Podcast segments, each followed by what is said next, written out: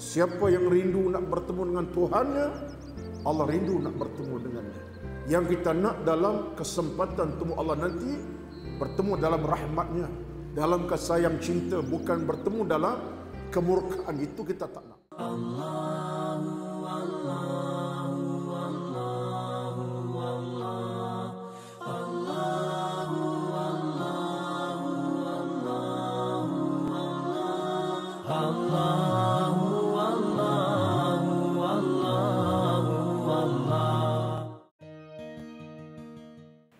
السلام عليكم ورحمة الله وبركاته.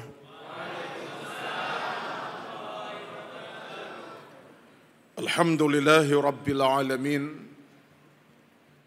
والصلاة والسلام على سيدنا محمد أشرف الأنبياء والمرسلين وعلى آله وأصحابه أجمعين. اللهم رب اشرح لي صدري ويسر لي امري واحلل عقدة من لساني يفقه قولي يا رب العالمين اما بعد yang dihormati pengurus Masjid Nurul Ihsan Taman Medan Petaling Jaya Selangor Darul Ihsan dan seluruh dan kuasa pengurusan masjid yang dihormati Ashabul Fadilah tuan-tuan imam tuan-tuan guru dan para alim ulama dan yang dihormati dikasih seluruh kehadiran para jemaah pada hari ini moga-moga kita semua dalam rahmat dan redha Allah Azza wa Jalla insya-Allah. Dan topik kita pada hari ini ialah merancang husnul khatimah. Merancang husnul khatimah. Kenapa kita perlu merancang husnul khatimah? Yang pertama sekali tuan-tuan ingat bahawa akhirnya kita akan kembali ke rahmatullah subhanahu wa ta'ala. Tidak sekarang, mungkin besok. Tidak besok, mungkin lusa. Tak lusa, mungkin tulat. Tetapi akan sampai masa waktunya. Mungkin saya belum meninggal lagi. Tuan-tuan, lebih dulu. Contohnya lah. Atau saya mungkin lewat Tuan-tuan lebih awal. Faham tak ni? Artinya ustaz tak nak mati lagi lah tu. Tuan-tuan, hakikatnya ialah mungkin saya lebih awal pada tuan-tuan semua. Untuk bertemu dengan siapa? Dengan Allah Azza wa Jalla. Allah berjanji kepada kita. Bahkan Nabi sebut dalam hadis Nabi kata apa? Man ahabba liqa Allahi ahabba Allahu liqa'ahu. Siapa yang rindu nak bertemu dengan Tuhannya, Allah juga rindu nak bertemu dengannya. Allahu Akbar. Man ahabba liqa Allahi, ahabba Allahu liqa'ahu. Siapa yang rindu nak bertemu dengan Tuhannya, Allah rindu nak bertemu dengannya. Tapi ingat, wa man kariha liqa Allahi, Allahu liqa'ahu. Siapa yang tak nak bertemu Allah, benci, tak nak bertemu Allah, Allah tak nak bertemu dengannya. Artinya selamat kot, tak selamat juga. Yang kita nak dalam kesempatan temu Allah nanti, bertemu dalam rahmatnya. Dalam kasih yang cinta, bukan bertemu dalam kemurkaan. Itu kita tak nak. Kita nak begitu tak? Kita nak Allah sayang kepada kita. Allah kasih kepada kita. Allah beri kita peluang keemasan untuk bersama Rasul-Rasul Nabi-Nabi dan akhir ke mana kita tuan-tuan? Kita nak masuk syur, syurga Allah Azza wa Jalla. Apalagi dalam satu hadis Nabi bagi jaminan kepada kita. Kullu ummati yadkhuluna al-jannata. Semua umatku akan masuk syur, syurga Allah Azza wa Jalla. Allahu Akbar. Itu jaminan daripada siapa tuan-tuan? Nabi sallallahu alaihi wasallam. Kullu ummati yadkhuluna al-jannata semua umatku ke syurga. Namun begitu belum sampai ke syurga Allah Azza wa Jalla kena merancang husnul khatimah. Itu tajuk kita sebenarnya. Macam mana kita merancang? Kalau kita nak berjalan jauh, nak balik ke kampung contohnya. Merancang ke tidak kita? Rancang kenderaan mesti alignment. Alignment tu bahasa Jawa tak? Ke bahasa orang putih? Orang putih lah tu. Bahasa orang belah-belah tamedah lah tu ya. Kereta nak kena alignment. Balancing tayar. Servis kereta dulu. Hitam kena pasti yang baru. Betul tak? Angin tayar cukup. Pemandu pun kena cukup tidur. Kalau pemandu asyik mengantuk, daripada Tamedan tak sampai ke Bentong, Masya Allah, langgar habis, langgar orang, langgar tiang. Sebab mengantuk. Pemandu kena segar, bugar, bawa kenderaan daripada Kuala Lumpur balik ke mana? Ke Kelantan, contoh. Ya. Dan makan masa berapa jam? 7-8 jam. Bila pemandunya sehat, walafiat, kereta elok sampai tidak? Sampai jam 7 daripada Tamedan, insyaAllah jam 3 petang sampai ke Kota Baru, Kota Baru, Kelantan Darun Naim. Ha, baca dengan makhraj sekali.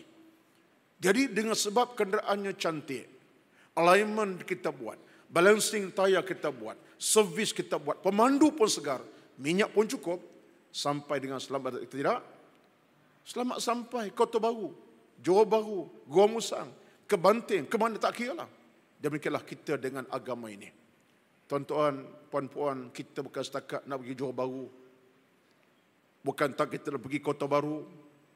Bukan tak ke Langkawi. Dan bukan setakat ke Mekah semata-mata kita, tuan-tuan. Kita nak ke mana akhirnya? Kembali ke rahmatul, ke rahmatullahi ta'ala. Dalam maksud yang kembali kepada Tuhan. Diambil nyawa untuk balik pada Allah Azza wa Jalla. Dia ada perancangan. Supaya kita mati dalam husnul khatimah. Dalam hubungan ini, Al-Imam Al-Ghazali dikata apa? Dia kata, mati yang terbaik ialah mati dalam husnul khatimah. Makna kesudahan yang baik, penghujung yang baik, penghujung yang mulia, penghujung yang sempurna, itulah disebut sebagai mati dalam husnul khatimah. Ini kata-kata Imam Al-Ghazali, apa makna kata beliau? Iaitu kematian yang diberi taufik kepada hamba sebelum matinya dalam dia menjauhi dosa dan maksiat kepada Allah Azza wa Jalla. Artinya kita berhasrat untuk mati dalam sul khatimah. Betul tak tuan-tuan semua? Mati dalam rahmat dan redha Allah Azza wa Jalla. Walaupun mati lemas, walaupun mati dalam raya sekalipun, itu takdir Allah contoh mati dalam laut lemas. Kita nak khatimah juga. Artinya perancangan kena ada. Apa perancangan yang paling utama sekali? Untuk kita mati dalam sul khatimah ini banyak perancangan kena buat. Kalau kenderaan kena alignment, balancing, servis minyak hitam, driver kena sihat walaupun jaga mengantuk, maka dalam hubungan kita dengan sul khatimah yang pertama sekali tuan-tuan dirahmati Allah sekalian ialah mesti kita hidup dengan il dengan ilmu. Sebab apa? Ilmu adalah merupakan nyawa pada sebuah kehidupan beragama. Ilmu lawannya apa? Ilmu lawannya jahil. Nah, terima kasih. Tuan-tuan, orang belas ini semua berilmu belaka ni. Ilmu lawan jahil. Satu Allah sebut dalam Al-Quran. Allah angkat martabat orang berilmu. Yarfa'illahu alladhina amanu minkum walladhina utul ilma daraj. Allah angkat martabat orang berilmu ini. Kerana orang berilmu dia akan ada nilai keimanan dalam dadanya. Satulah ilmu tuan-tuan adalah perancang perancang utama kita untuk mati dalam husnul khatimah. Jadi makna secara mudahnya kita berada pentas sekarang ini, hari ini. Pentas apa ni? Pentas ilmu lah. Memanglah peta al-kuliah TV3. Tapi pentas il, ilmu. Duduk dalam suasana bermunajat, merintih, mengaji, bersolat, berjemaah, berzikir, bertasbah, bertahmid, beristighfar. Dan kita sama-sama duduk keadaan mencari redha Allah Azza wa Jalla. Arti kalau mati tengah-tengah mengaji ni, mati dalam majlis ilmu ini, mulia ke tidak? Mulia. tengah berkuliah maghrib, kuliah subuh duha. Dalam masjid contohnya. Takkan mati itu mati yang berkat ke? Berkat. Berjadi dengan sebab tengah berwuduk, tengah berzikir, tengah mengaji Quran, tengah dengar ilmu, tengah bersemajmuah. Berkat tak berkat? Ini kita boleh sebut sebagai husnul khatimah. Tapi tak semestinya mati dalam masjid. Yang penting antara perancangan utama ialah kita mesti ada il, ilmu.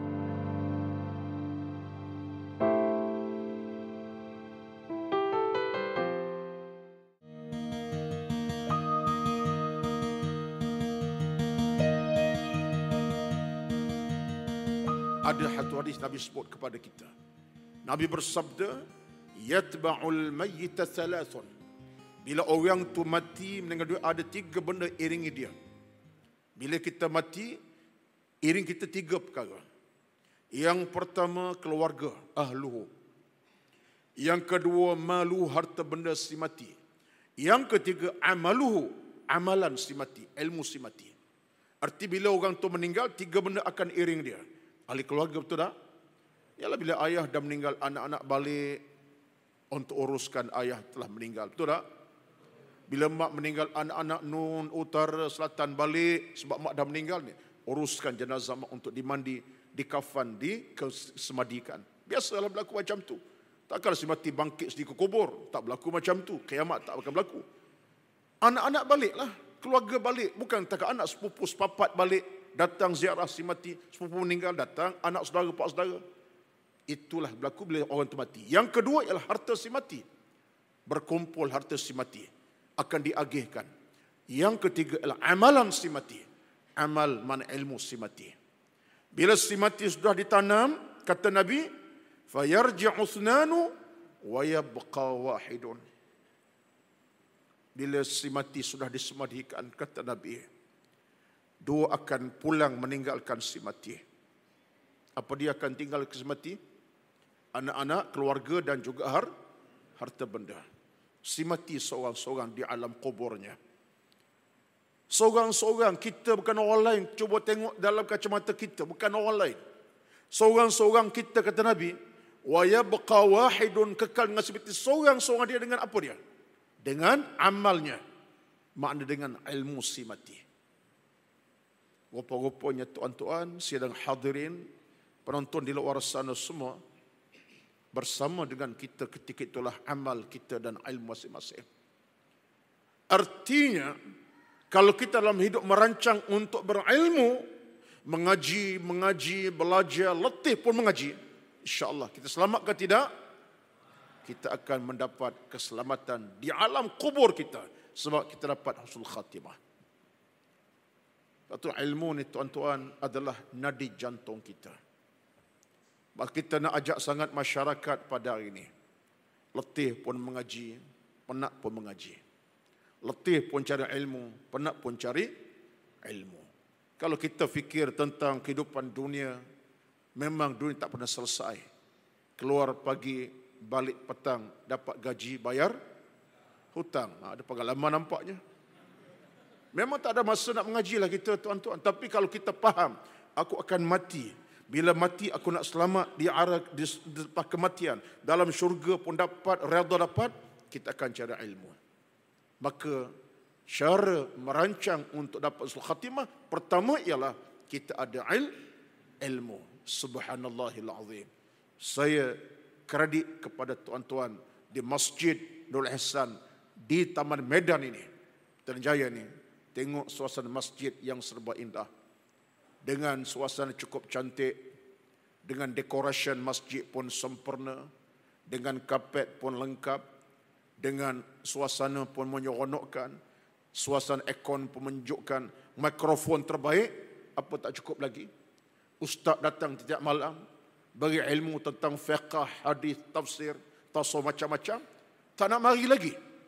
Tuan-tuan, ini suatu perkara yang kita sebut sebagai suatu bala kepada kita kalau kita tak nak cari ilmu ilmu ilmu tuan-tuan kalau kita makannya dia tak akan melaparkan kita ilmu kita belajar tak menyusahkan kita ilmu kita cari tak akan jadikan kita dalam kesempitan. Sebab ilmu ini cahaya Allah Azza wa Jalla. Jadi persiapan pertama perancangan untuk Abu Khatim pertama dia tuan-tuan kita ulang bersama dengan kita berada dalam il, ilmu. Berjanjilah kepada diri masing-masing. Ya Allah ya Tuhanku jadikan aku cintakan il, ilmu. Yang kedua yang paling penting juga ialah kita sentiasa cintakan amal-amal salah bukan nama salah saja tak cukup nama salah saja. Nama salah tapi perang hantu raya buat apa? Tak semayang, tak mengaji kedekut bin bakhil. Nama soleh dah. Contoh dan jangan marahnya. Soleh kita dalam masjid hari ini, soleh sungguh tu. Lepas tu dia, dia ceramah. Dengan ceramah sebab dia soleh sungguh. Tapi soleh bukan waktu nama. Soleh dengan makna amal, amalan. Dalam Islam tuan-tuan, antara perancangan kita yang paling penting sangat untuk kita mendapat husnul khatimah ialah kita cintakan amal salih. Hubbul amali salih. Kita cintakan amal salih. Cinta macam mana? Cinta dengan mana? Nak buat sentiasa. Seronok nak buat amal salih ini. Masuk masjid nampak tabung. Bukan nak rompak. Bukan nak curi. Itu lain macam tu. Menampak tabung nak menyumbang. Walaupun 10 sen. Walaupun RM1. Nampak? Itu tanda cinta amal salah. Dia tahu. Dia derma walaupun 10 sen. Kerana Allah. Allah akan gandakan sehingga 700 kali. Kali ganda. Allah tak kecewakan derma kita 10 sen. Itu tanda ada amal salah. Jiwanya lekat dengan amal salah. Walaupun derma 10 sen. Maknanya ini al-ciri orang-orang yang merancang untuk mendapat usul khatimah. Apalagi dalam Al-Quran. Kita ambil satu ayat yang paling ringkas dalam Al-Quran. Apa ayat paling pendek dalam Quran ni? Kita tanya soalan. Penonton di luar rumah tak payah jawablah. Tanya dalam masjid pada hari ini. Apa ayat paling ringkas dalam Al-Quran? Surah Yasin. Panjang sangat. Al-Baqarah lagi panjang. Surah Al-As. Surah apa? Wal asri itu al asr. Tiga ayat je.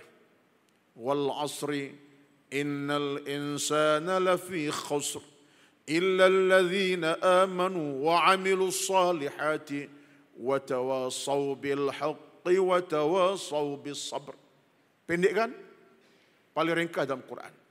Allah sebut orang yang beruntung yang berjaya yang selamat ialah orang yang buat amal salih amal salah. Tuan-tuan, amal salah ini adalah perancangan utama kita untuk dapat usul khatimah. Allahu Akbar, saya tak boleh bayangkan. Ada kalangan kita dikhabarkan memang berlaku.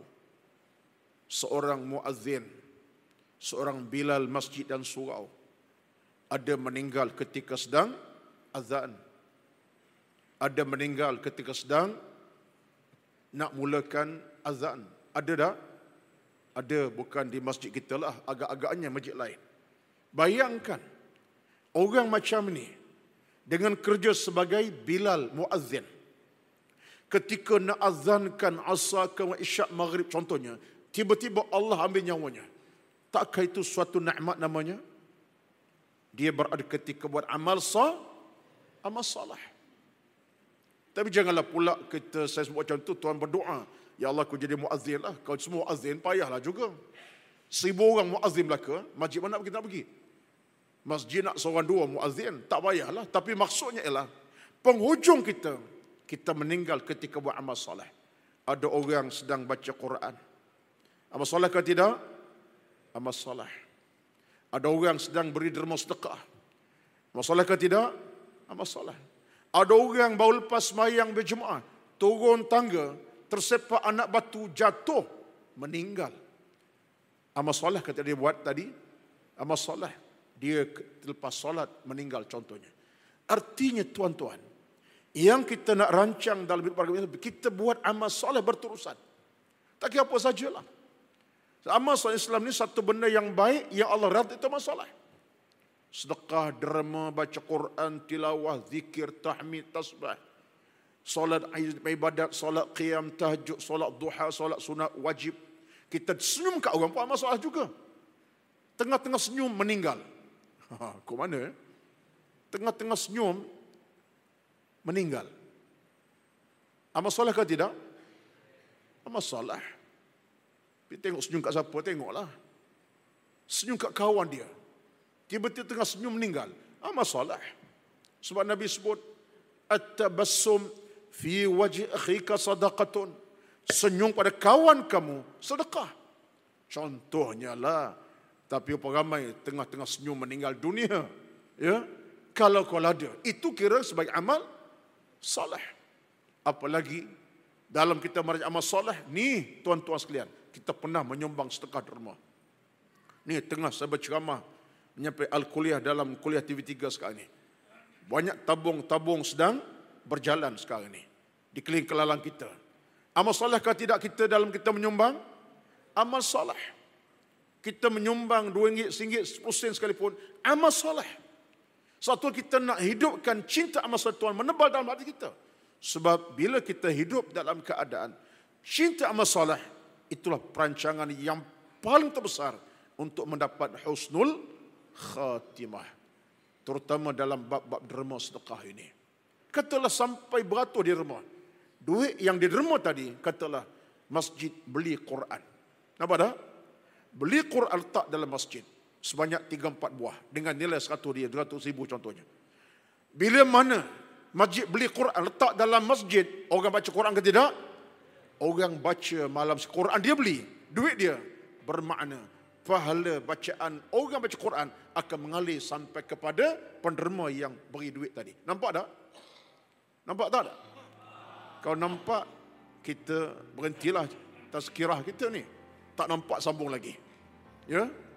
Itu kenyataan. Amal solat kita tak pernah mati pahalanya.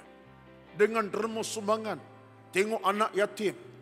Dalam kita tengok yatim yang keadaan tidak ada uang ringgit nak makan. Kita holorkan sumbangan jumlah semua seratus anak yatim pakai-pakai kita beli. Subhanallah.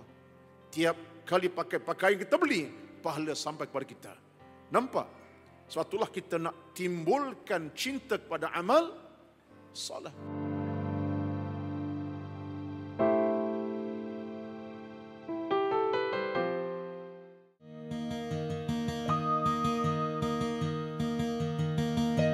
Saya sebut di mana tempat saya kata tak pernah miskin orang yang suka buat kebaikan kebajikan.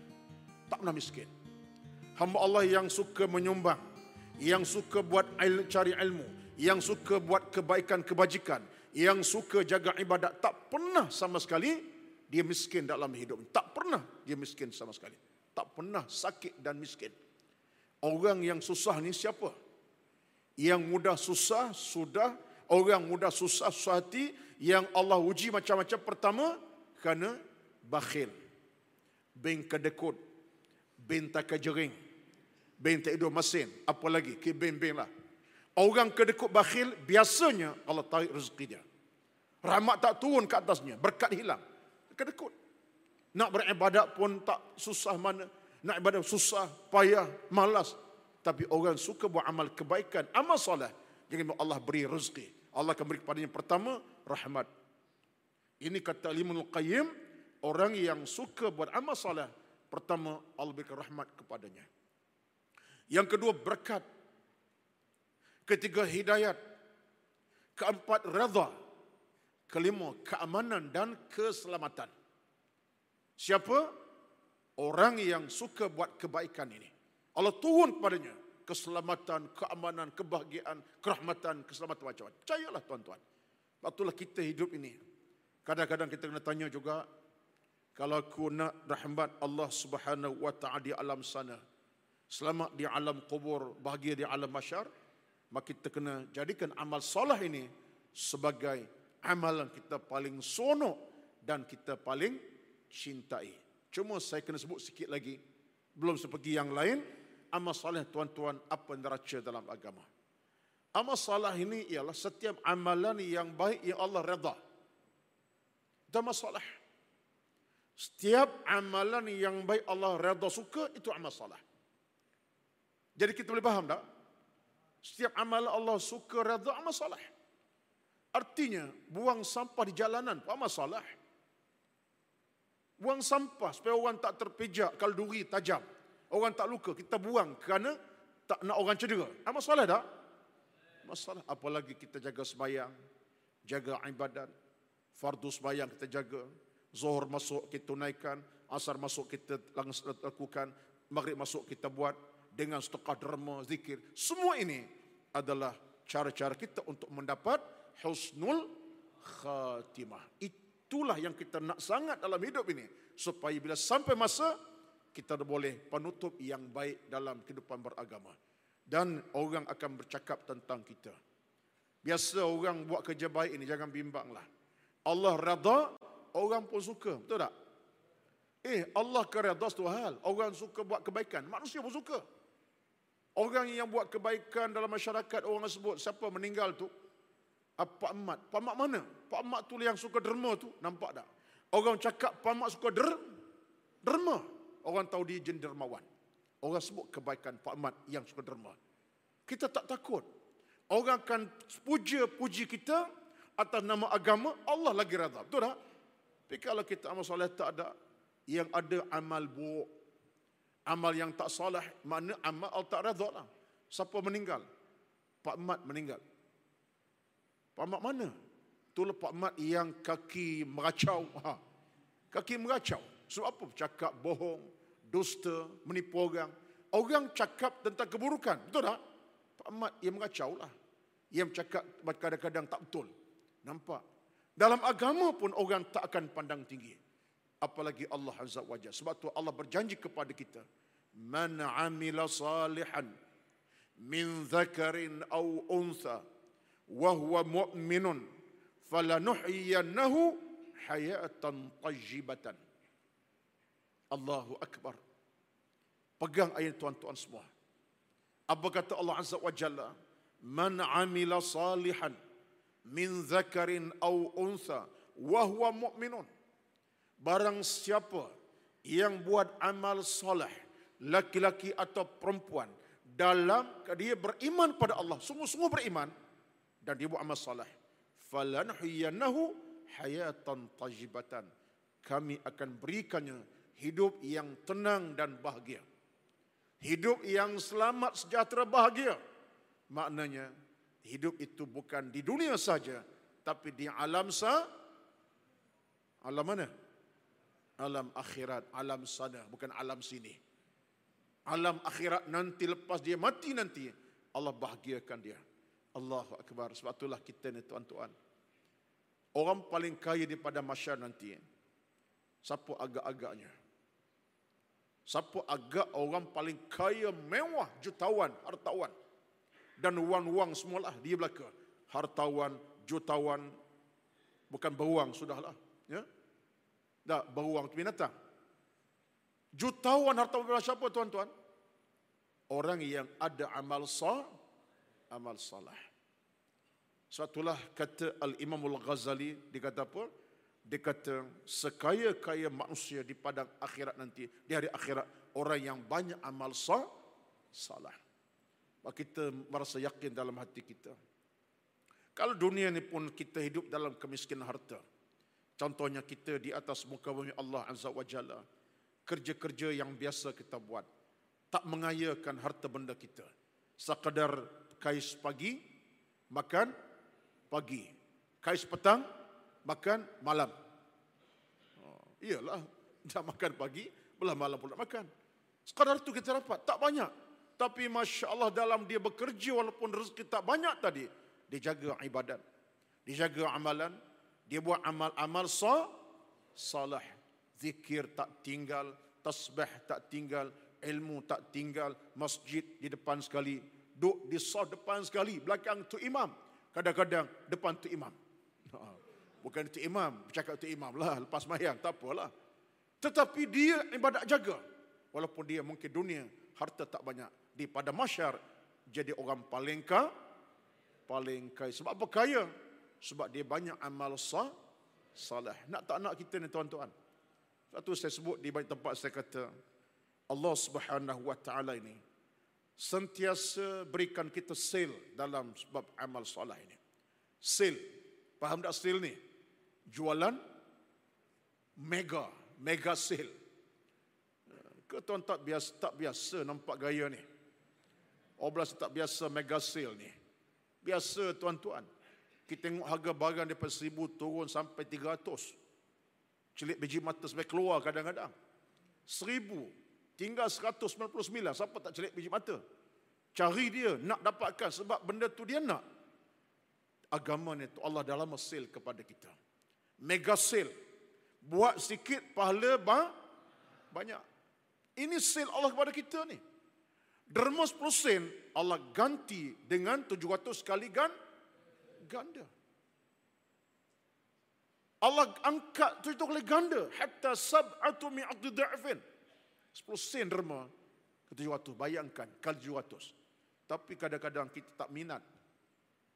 Kita tak berapa nak mi minat mana? Duk minat yang tu juga grand sale. Harga seribu tinggal 99 ringgit. Oh yang tu kita beratur sampai 15 jam. Sebab apa dapatkan barang murah ni. Sedangkan Allah silkan kita dunia ini dengan amal ibadat.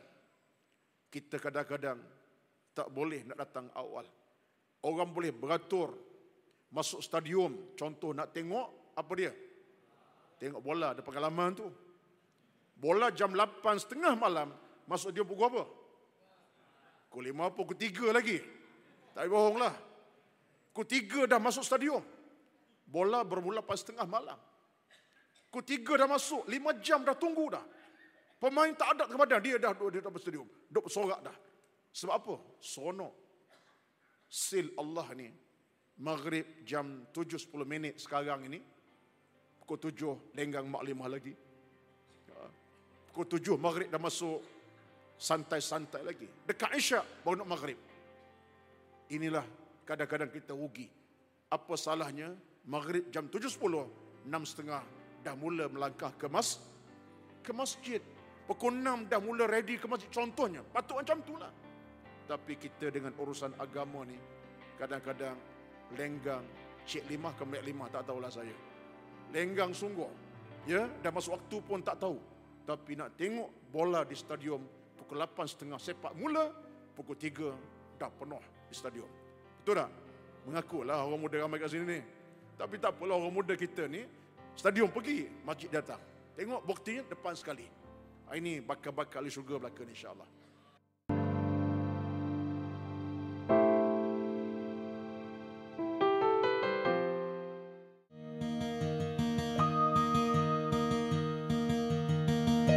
Kita kena faham. Satulah dalam hubungan dengan agama ni tuan-tuan. Bila kita cinta amal salah, itulah yang kita buat malam siang atas amal salah termasuklah kita cinta mak ayah kita dengan penuh kasih sayang cinta. Minta redha mak ayah kita. Hormati ibu ayah kita. Rapati mereka dengan cinta kesayang. Jangan angkat suara. Jangan bertekak mereka. Jangan hamun mereka. Hormati mereka. Cakap dengan lemah lembut. Minta mak rada kita, doa kita. Ini pun amal salah. Kalau kita meninggal Kalaupun belum dia meninggal, kita meninggal dulu. Kita dalam Allah reda, Allah sayang. Hatta dia meninggal, kita belum meninggal. Pun Allah reda kita. Sebab apa? Kita dengan mak ayah bersikap akhlak yang baik. Yang baik. Ini suatu kehidupan kita nak cari. Baik yang ketiga. Dah dua kan? Dah dua kan? Cara yang pertama, rancang pertama dia, il, ilmu. Cari ilmu belajar. Yang kedua, cintakan amal salih kepada Allah Azza wa Jalla. Baik kita merancang untuk dapat surat khatimah Tuhan. Kena rancang lagi. Tak cukup tu. Yang ketiga ialah kita sentiasa istighfar dan bertaubat kepada Allah Azza wa Jalla. Kita ini adalah insan-insan pendosa. Betul tak? Kita adalah manusia yang ada kelemah, kelemahan. Kullu bani Adam khata' wa khairul khata'in at-tawabun kata Nabi hadis yang sahih. Nabi bersabda, semua manusia berdosa dan bersalah. Sebaik orang berdosa, orang bertau, bertaubat. Semua kita berdosa kata Allah, kata Nabi sallam. Kita ada kelemahan. Kita bukan malaikat. Aku bukan malaikat. Kata siapa tu? Kan satu lagu. Tak ingat dah. Ha, tak apalah tak ingat. Ha? Aku bukan malaikat. Memang. Kalau tuan-tuan semua malaikat, tak ada masalah lah. Syurga, direct. Eh? By cash. Tapi kita bukan malaikat. Kita adalah in, insan. Ada kelemahan. Ada dosa tak kita ni? Ada. Suatulah orang merancang untuk mendapat seluruh khatimah. Dia mesti sentiasa perbanyakkan istighfar dan tau taubat. Allah Ustaz, saya umur baru 12 tahun Ustaz. Baru umur 15, baru umur 25. Taubat apa? Tak. Kerja taubat bukan umur 65 tahun. Bukan tunggu 70 taubat. Tidak. Taubat kerja semua ma manusia. Sebab kematian tak pernah kenal usia muda dan tua. Kadang-kadang seorang ayah ada enam anak. Ayah dah masuk 80, anak-anak enam semua tak ada dah. Abang Long mati aksiden. Abang Ngah mati demam denggi. Abang abang apa? Ha? Abang Tengah ke apa tak itulah. Enam orang ni. Akhirnya ada mati mengejut, mati lemas. Ayah 80 segar lagi. Rupa-rupanya ayah hidup lagi. Anak dah tak ada. Berlaku dah? Berlaku. Suatulah kematian. Tak pernah kenal usia muda. Kadang-kadang yang muda pergi awal. Yang tua lambat. Kadang-kadang yang tua pergi awal. Yang muda memang pergi awal juga. Tuan-tuan, itulah taubat istighfar adalah merupakan benda yang penting untuk kita benar-benar mendapat husnul khatimah dalam kehidupan beragama kita. Sebab itulah saya sebut tuan-tuan pada hari ini Allah SWT menyebut kepada kita Ya ayyuhallazina amanu tubu ila Allahi taubatan nasuha. Wahai orang beriman, taubat kepada Allah dengan penuh keilsafan, taubat benar-benar. Sebab itulah tuan-tuan, taubat istighfar adalah jalan pulang kita kepada Allah untuk bersihkan hati, bersihkan jiwa, bersih kita pada sebarang do, dosa. Air mata alirkan, minta kemaafan pada Allah. Air mata jatuhkan, mohon kepada keampunan. Mudah-mudahan kalau kita meninggal, meninggal dalam rahmat, redha, bukan dalam kemurkaan Allah Azza wa Jalla. Kesimpulan pada pertemuan kita pada kali ini menunjukkan bahawa kita nak kena cari dan usahakanlah untuk mati dalam husnul khatimah. Mati yang baik. Mati dalam rahmat, redha Allah. Bukan mati dalam kesempitan. Dalam kepayahan. Dalam keadaan Allah azab kita. Kita tak nak tuan-tuan. Kita nak hembuskan nafas ini dalam redha rahmat Allah. Yang tunggu nanti kita daripada masyarakat ialah rahmat dan syurga Allah Azza wa Jalla. Boleh tak? Mudah-mudahan saya doakan Moga-moga Allah sentiasa jadikan kita semua hadir pada kali ini dalam rahmatnya ilmu makin baik dan amal soleh makin mulia dan taubat kita makin kita perkemaskan malam ke siang akhirnya kita akan dapat rahmat Allah. Dunia Allah sayang akhir Allah akan sayang cinta kita dengan nikmat syur syurga. Itulah sekadar apa yang kita boleh sampaikan dalam kesempatan al-kuliah TV3 pada hari ini.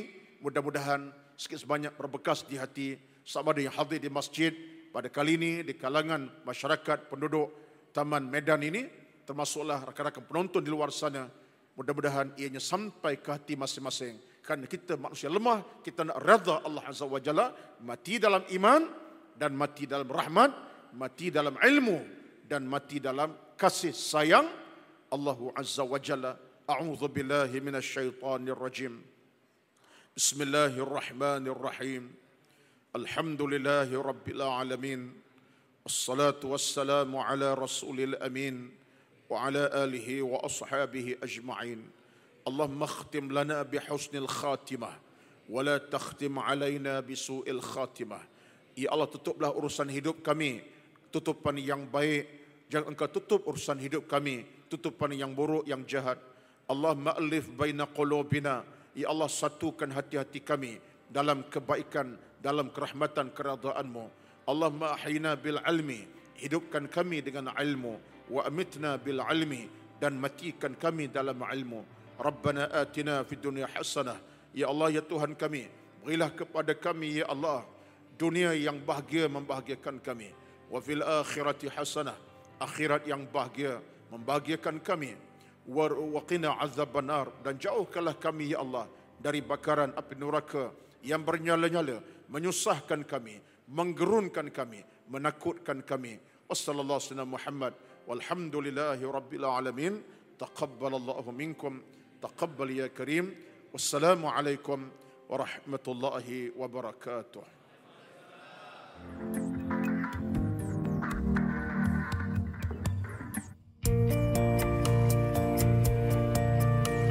Assalamualaikum warahmatullahi wabarakatuh. Alhamdulillah pada kesempatan kali ini kita kongsikan pula bagaimana kalau kita sebagai makmum terbatal solat kita dan bagaimana kita ingin keluar daripada saf.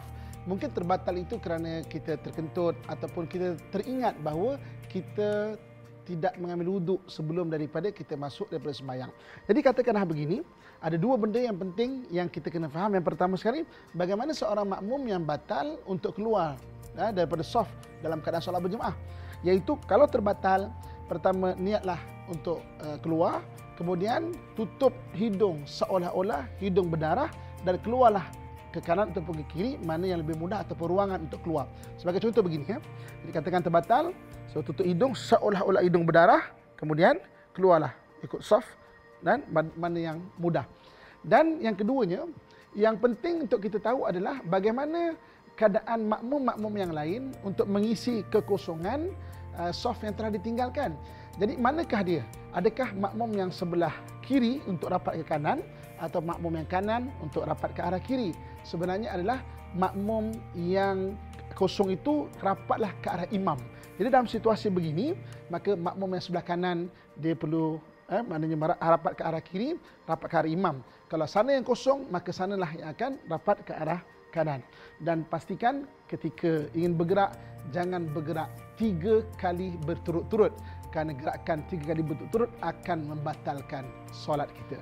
Jadi mudah-mudahan bermanfaat dan secara praktikalnya kita dapat mengetahui dan kongsikan bagaimana keluar daripada soft jika kita terbatal dalam solat Jumaat kita. Sekian. Assalamualaikum warahmatullahi wabarakatuh. ربنا يا ربنا ربنا يا ربنا ربنا